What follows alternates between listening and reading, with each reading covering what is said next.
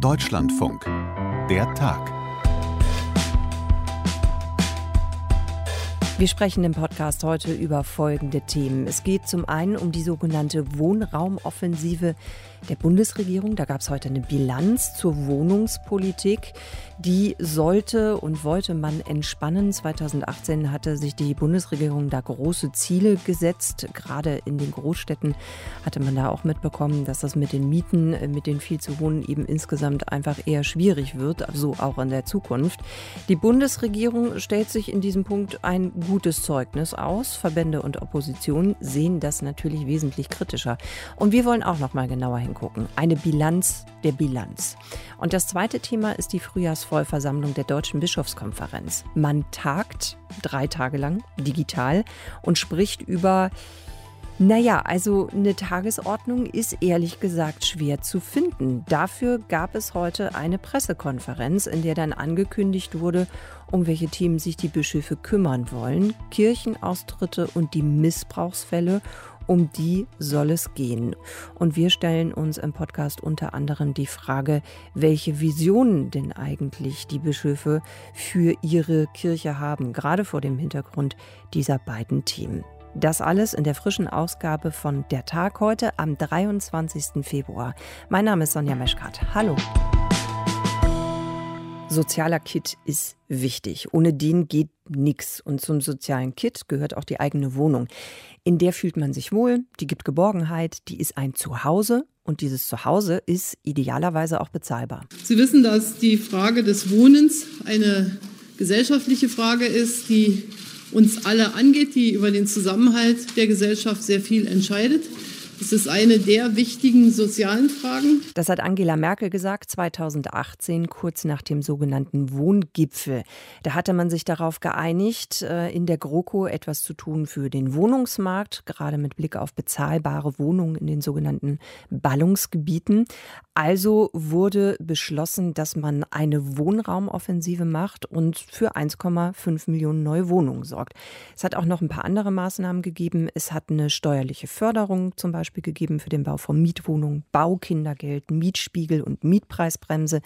Die sind nachgebessert worden und das Wohngeld wurde erhöht und der soziale Wohnungsbau, der hat nochmal einen Zuschuss bekommen dass Wohnraum bezahlbar bleiben sollte, das hat während der Pandemie natürlich auch noch mal einen ganz anderen Stellenwert bekommen, weil Menschen haben ihre Jobs verloren, die können im Moment gar nicht arbeiten oder sie verdienen einfach wesentlich weniger als sonst.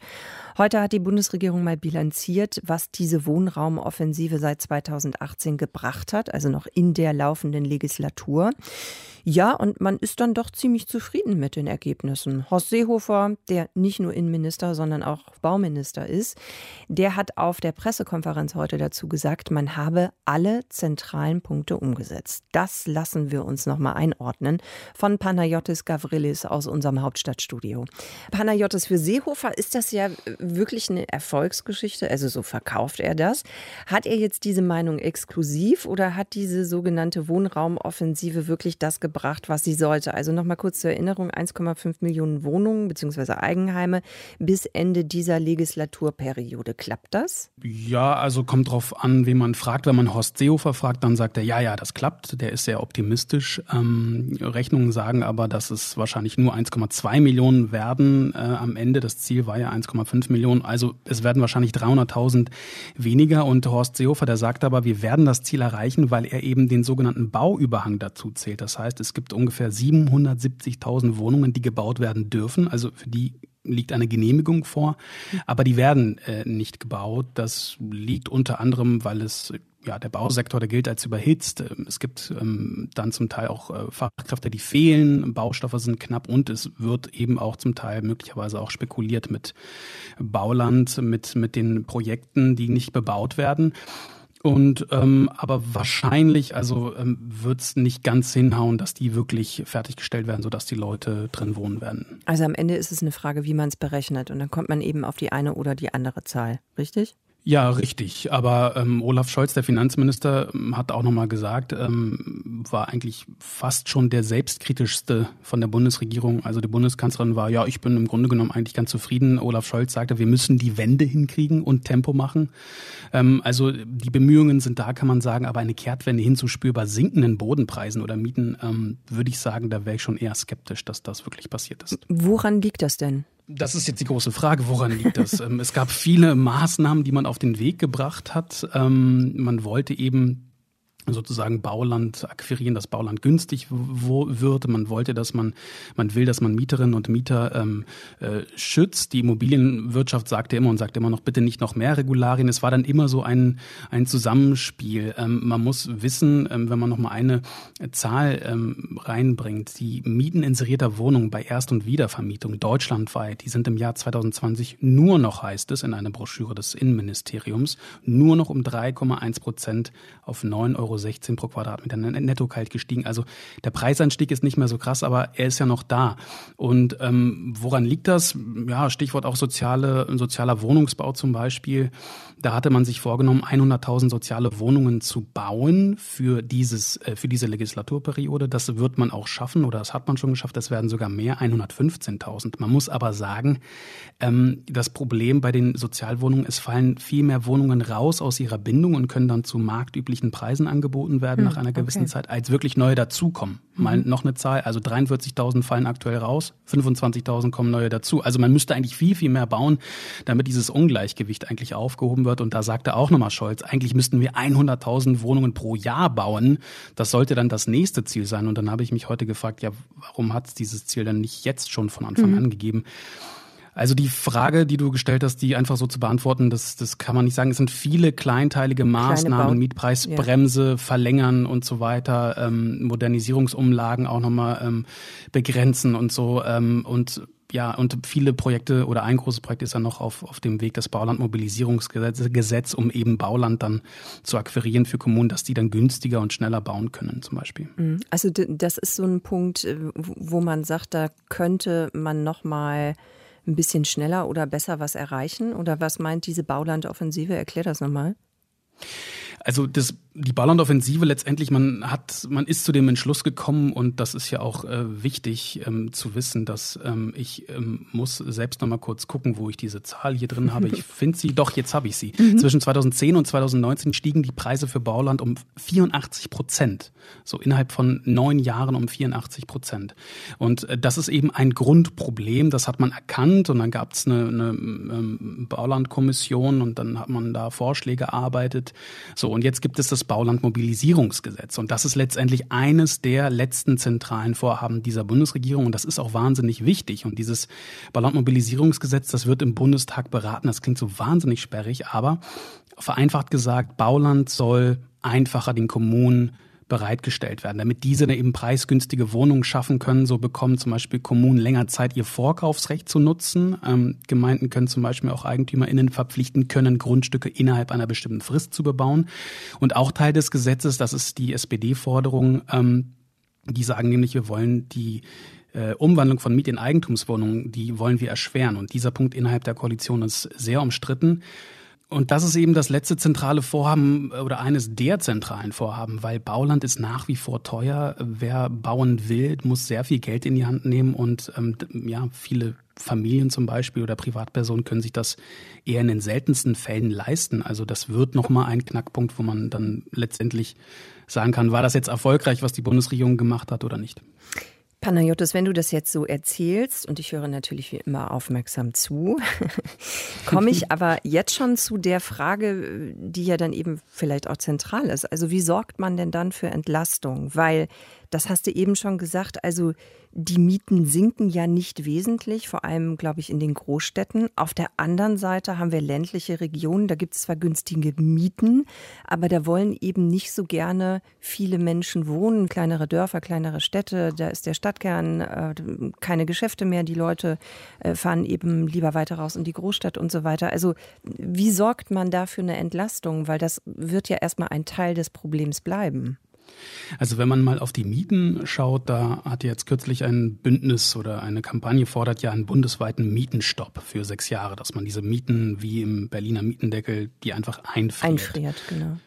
Genau, das, das wäre eine Möglichkeit. Dann schreien natürlich alle auf und sagen, ah, zu viel Regulierung, das kann nicht sein, das bringt überhaupt nichts. Ähm, so, es gibt von, ich sag mal so, an Vorschlägen mangelt es nicht. Ich glaube, am Ende ist es ein, eine gesunde Mischung, die man da irgendwie ähm, voranbringen muss. Äh, ich glaube, niemand bestreitet, dass es eben an Wohnungen fehlt, dass welche gebaut werden müssen. Aber was hier tatsächlich ein wichtiger Punkt ist, ähm, für wen bauen wir eigentlich? Ähm, und ähm, da ist es so, äh, da war heute auch von der Immobilienwirtschaft eine Pressekonferenz. Alle möglichen Akteure und Akteurinnen äußern sich ja zu dem Thema heute, gestern, letzte Woche und wird es ja auch noch geben, Äußerungen. Und der Präsident des Bundesverbandes freier Immobilien- und Wohnungsunternehmen, Andreas Ibel, der sagte dazu, wo eigentlich Wohnungen entstehen, folgendes. Das ist ein großes Dilemma. Die Wohnungen entstehen entweder im Sozialwohnungsbereich, im geförderten Bereich oder im hochpreisigen Segment.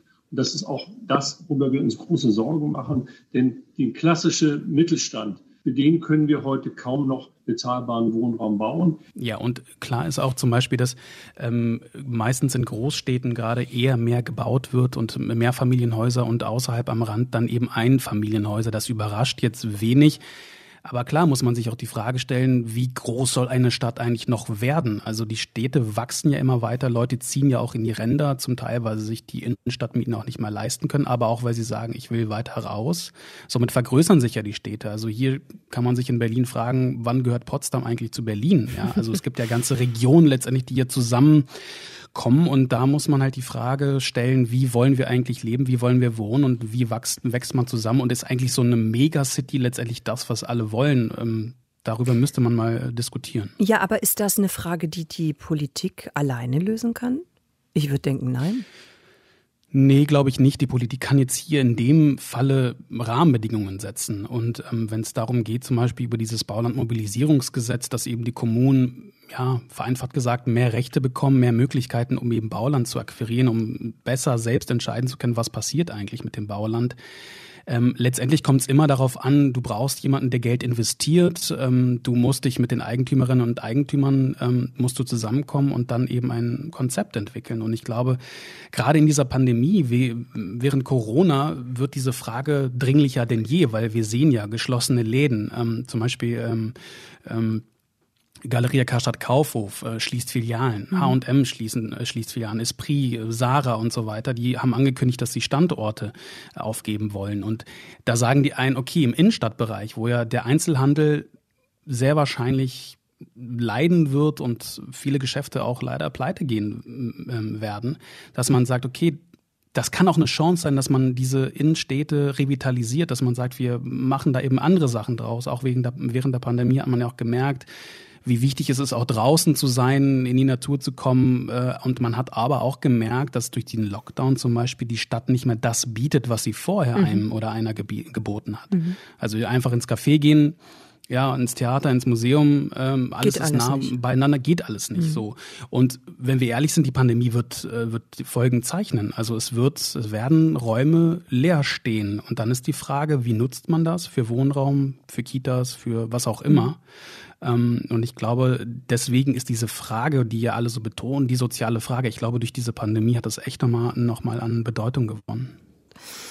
Mm, Panayotis, sag mal, also wir haben ja jetzt mm, ganz am Anfang des Gesprächs äh, festgestellt, die Bundesregierung ist sehr zufrieden mit dem, äh, was sie da bilanziert hat von der Wohnraumoffensive.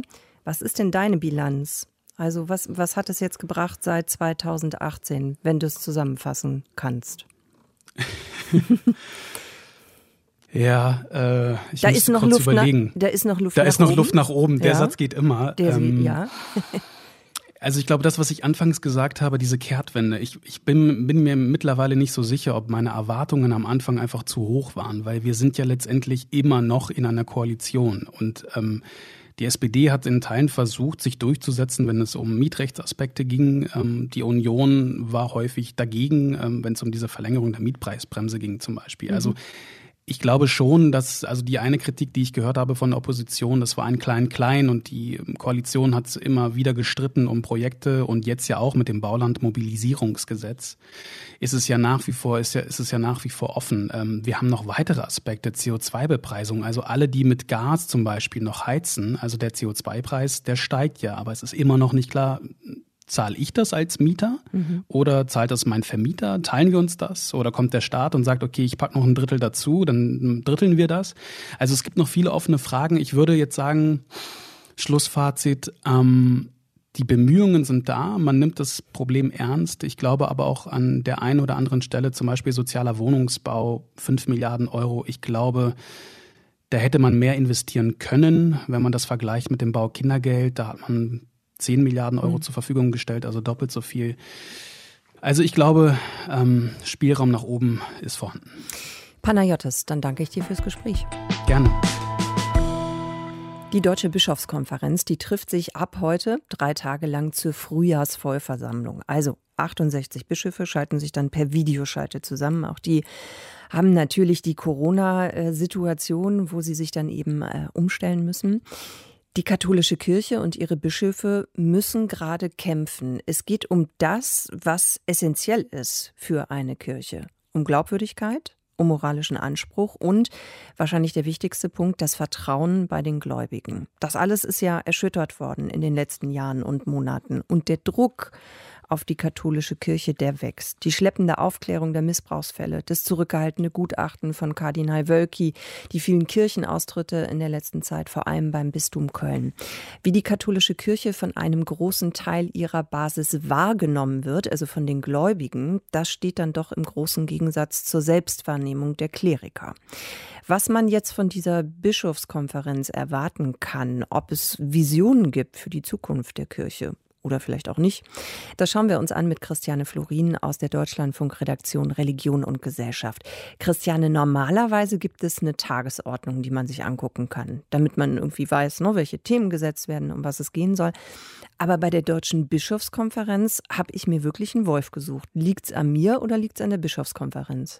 Es liegt an der Bischofskonferenz. Ich habe auch investigative Recherche hart am klerikalen Menschen oder am klerikalen Mann äh, betrieben und habe erstmal auch keine Tagesordnung gefunden. Es war allen, die sich etwas mit der Materie auskennen, klar, dass einer der Tagesordnungspunkte die Wahl eines Sekretärs, männlich, weiblich, divers der Deutschen Bischofskonferenz sein wird. Jetzt wissen wir, es gibt eine Generalsekretärin. Also dieser Tagesordnungspunkt war jetzt nicht so überraschend, auch nicht äh, die Tatsache, dass die Wahl auf eine Frau getroffen ist.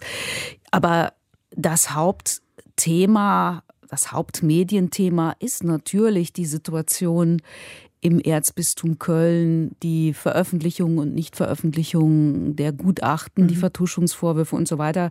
Und eine Tagesordnung, auf der das stand, die gab es vorab nicht. Allerdings heute bei der Pressekonferenz hat der Vorsitzende Georg Betzing etwas zu den Punkten gesagt, die jetzt bis Donnerstag besprochen werden sollen. Was hat er denn gesagt? Ja, das fing ganz unverfänglich an mit Corona und den ethischen Fragen, die sich da stellen, also zum Beispiel Triage, äh, Impf.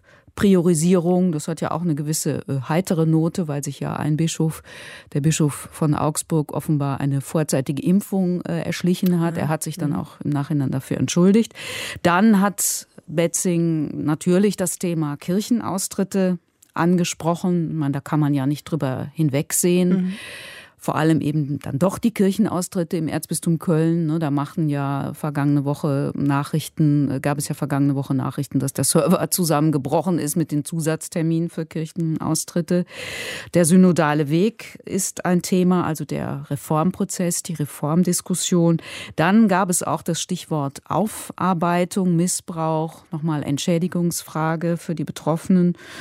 Das Thema assistierter Suizid, da steht ja ein ähm, Gesetz des Bundestages an, gibt es ja auch schon Gesetzentwürfe und dann der Ökumenische Kirchentag. Aber er hat es zunächst mal so gelassen vorgetragen, als sei die Situation im Erzbistum Köln Aufarbeitung äh, einfach eine unter ein Thema unter mehreren. Aber dann kamen eben die journalistischen Nachfragen vor allem dazu. Ja, und wie haben die ausgesehen? Was ist da nachgefragt worden? Ja, da ist nachgefragt worden, ob denn die Bischofskonferenz, die Vollversammlung überhaupt über das Erzbistum Köln diskutiert. Mhm. Ähm, in gewisser Weise auch, ob man Kardinal Wölki konfrontiert, also vielleicht etwas weniger mitbrüderlich sanft angeht, als das so üblich ist. Und da war die Auskunft von Georg Betzing ganz aufschlussreich. Er hatte ja vor einigen Wochen in Interviews schon Kritik äh, am Erzbischof von Köln geäußert, aber heute klang das eher ja, nach neuer Achtsamkeit, nach etwas Schongang. Er hat gesagt, ich glaube Kardinal Wölki, dass er einen aufrichtigen Aufklärungswillen hat und er hat das nehme ich mal an, richtete sich jetzt an die Journalistinnen und Journalisten. Er hat uns aufgefordert, äh, keine Vorverurteilungen vorzunehmen, sondern im Grunde bis zum 18. März zu warten, bis das ominöse neue Kölner mhm. Gutachten präsentiert wird. Also das war schon sehr, das war auffallend sanft auffallend sanft. Wofür steht das? Was meinst du? Also es ist ja schon ein zumindest kleiner Widerspruch, wenn man ähm, sich auf das bezieht, mal was ähm, Betzing äh, letzte Woche noch gesagt hat. Da war er ja ja mit seiner ähm, Kritik schon ähm, recht offensiv im, im Rahmen des Möglichen, glaube ich. Jetzt rudert er da wieder ein bisschen zurück oder wie soll man das deuten? Vielleicht steht es im Zusammenhang mit dem Grußwort, das der Nuntius, also der Botschafter des Vatikans in Deutschland, Eterovic, äh, gesprochen hat oder gesandt hat. Er hat ähm, unter anderem gesagt, für die kirchliche Gemeinschaft ist der Konflikt besonders schädlich. Das war ein Grußwort, das müsste man sich eigentlich nochmal in einer extra Betrachtung vornehmen. Wie ich fand, ein ziemlich schlimmes äh, Grußwort. Ähm, aber man muss auch sehen, die Deutsche Bischofskonferenz hat ja keine Handhabe gegenüber dem Erzbischof von Köln. Die können natürlich diskutieren, die können kritisieren, die können sagen, sie finden das nicht gut, wie er dort äh, Aufarbeitung betreibt.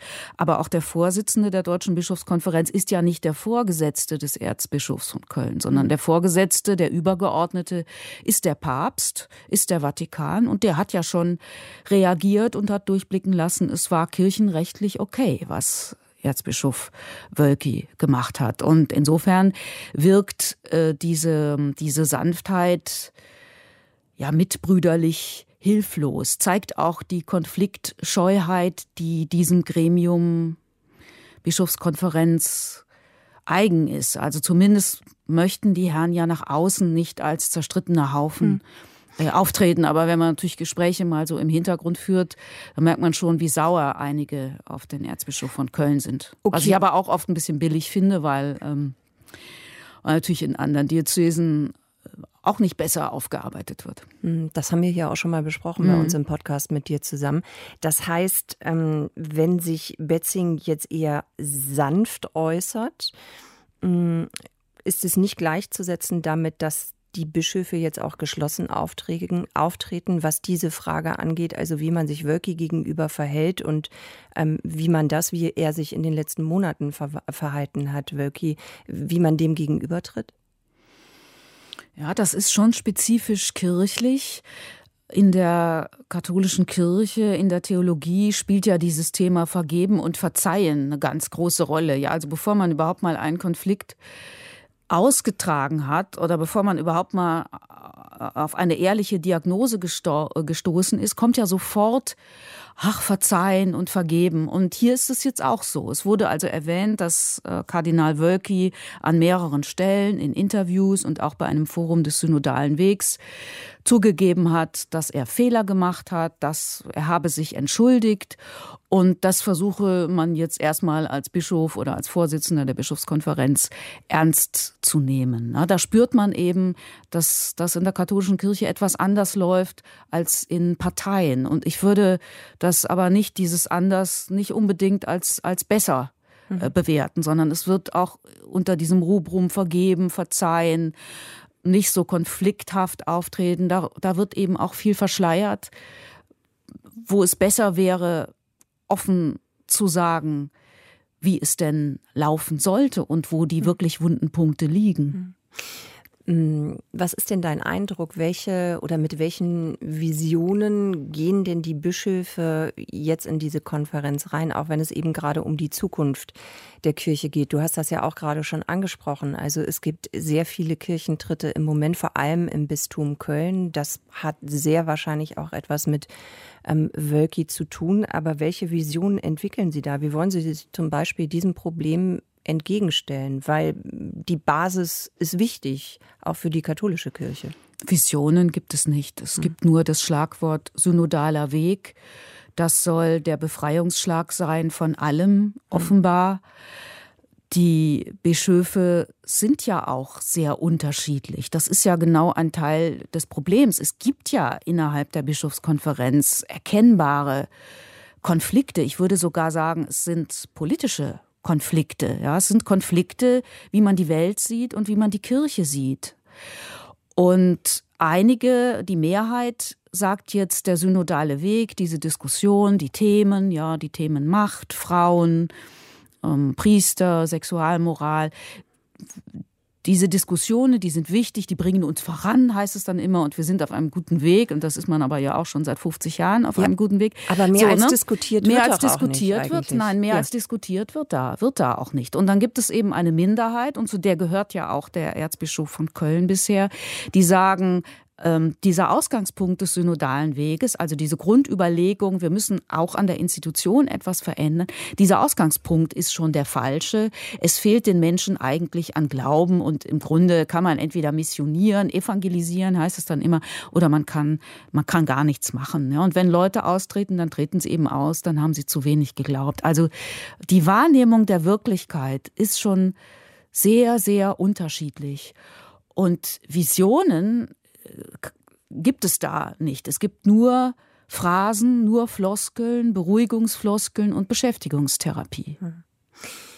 Ich würde gerne noch mal auf ein Zitat zu sprechen kommen, und zwar vom katholischen Theologen und Kirchenrechtler Thomas Schüller. Der hat gesagt, die katholische Kirche erlebt hier gerade so etwas wie eine Kernschmelze. Würdest du dem zustimmen?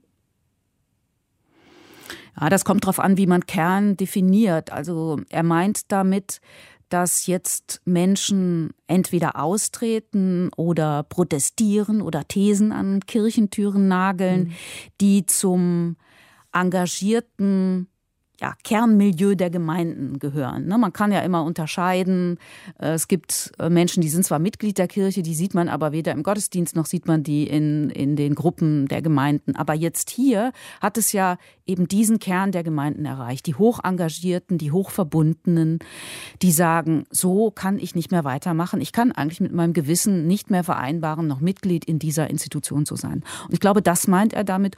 Und dieser, ähm, dieser Analyse würde ich zustimmen, wobei ich trotzdem sagen würde, angesichts dessen, was da geschieht, angesichts des Leids, mm, angesichts der Zahl der Opfer, finde ich, ist die Basis immer noch recht ruhig. Mhm. Es gibt natürlich Initiativen, wir Medien berichten auch darüber, aber das Gros der Katholikinnen und Katholiken verhält sich ja nach wie vor gar nicht. Außer wenn man austritt, dann verhält man sich ja schon. Aber dann macht man aktiv nichts mehr. Ja, dann treten Menschen still aus. Manche schreiben ja auch darüber, machen das öffentlich, erklären, warum sie austreten. Die gibt es auch, aber das ist eher eine Minderheit. Also das ist schon eher ein, ein ähm, Kirchenaustritt als Zeichen der ja, der, der Resignation. Mhm. Aber trotzdem, gemessen äh, an den Zahlen, an den Mitgliederzahlen die es ja nun noch gibt, sind ja auch die Austrittszahlen insgesamt noch nicht so hoch, wie man vielleicht meinen könnte, angesichts äh, dessen, was da nun geschehen ist. Ne? Auch angesichts der Tatsache, dass wir im Jahr 2021 sind, also elf Jahre nach dem Jahr 2010, in dem ja schon Aufklärung versprochen wurde, was den Missbrauch anbetrifft. Du hast gerade gesagt, dass du keine Visionen siehst von Seiten der Bischöfe aus. Hm, mal einen Schritt weiter gedacht. Wie groß ist denn dann der Wille nach Veränderung, weil dass die Kleriker, dass die katholische Kirche einen gewissen Druck verspürt, unter anderem eben auch durch die Kirchenaustritte, das können die ja nun auch schlecht wegreden oder wegbügeln. Also wie groß ist der Wille nach Veränderung? Ja, es gibt einen Willen nach Veränderung, den gibt es auch sicherlich unter den Bischöfen, ja, zumindest so ein bisschen. Oder zumindest tut man so, als wolle man Veränderungen. Dann wird immer gesagt, ja, wir denken nach. Ne? Dann kann man natürlich fragen, wie lange denn noch nachdenken? Was muss denn jetzt noch passieren, damit nicht nur nachgedacht wird, sondern damit sich tatsächlich auch etwas verändert. Aber ich fand doch einige Bemerkungen des Vorsitzenden der Bischofskonferenz ganz verräterisch. Denn zum Beispiel ähm, bemisst sich die Relevanz der katholischen Kirche ja nicht allein an der Mitgliederzahl oder die sinkende Relevanz nicht allein an der Zahl der Kirchenaustritte. Die Relevanz bemisst sich ja auch am Verhältnis zur Politik und ob die Politik die Kirche noch wahrnimmt als wichtigen Influencer, sag ich mal, mhm. ja. Und da war zum Beispiel schon interessant zu hören, dass Bischof Betzing sagte, in Fragen des assistierten Suizids, da gebe es ein großes Interesse seitens der Politik, die Position der katholischen Kirche zu hören. Also dieses einerseits sagen auch Bischöfe, wir haben jede Glaubwürdigkeit verspielt, wir haben überhaupt keinen Kredit mehr, aber andererseits werden sie von, sagen wir mal, Teilen der Politik zumindest immer noch als moralische hm, Instanz okay. äh, empfunden, die man auch in diesen ethischen Fragen dann äh, zu Rate zieht.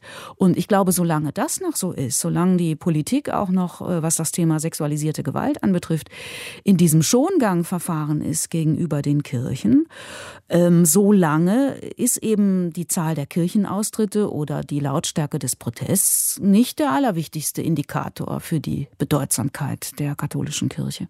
Christiane, dann danke ich dir mal wieder hier im Podcast fürs Einschätzen und fürs Informieren. Gerne. Und von mir an dieser Stelle noch ein Hinweis und auch eine Empfehlung. Christiane Florin hat lange recherchiert und zwar zu einem Missbrauchsverdacht im Bistum Trier. Es geht um eine Mitarbeiterin des Bistums Trier, die ein Kind erwartet hat von einem Priester, es abgetrieben hat. Der Pfarrer und ein mit ihm befreundeter Geistlicher haben ihr dazu geraten. Und die Konsequenzen für die Geistlichen sind relativ milde, die Folgen für die Frau aber ziemlich hart. Die ganze Geschichte zu finden auf deutschlandfunk.de, da unter ja, dem Stichpunkt Gesellschaft und dieses Feature heißt zwei Priester, zwei Bischöfe und das Trauma der Karin W., die Recherche von Christiane Florin, da in kompletter Länge zu hören. So, habe ich noch was vergessen für heute? Ganz bestimmt. Falls ja, tut es mir leid. Aber eins vergesse ich natürlich nicht. Danke zu sagen fürs Zuhören. Das war nämlich der Tag für heute.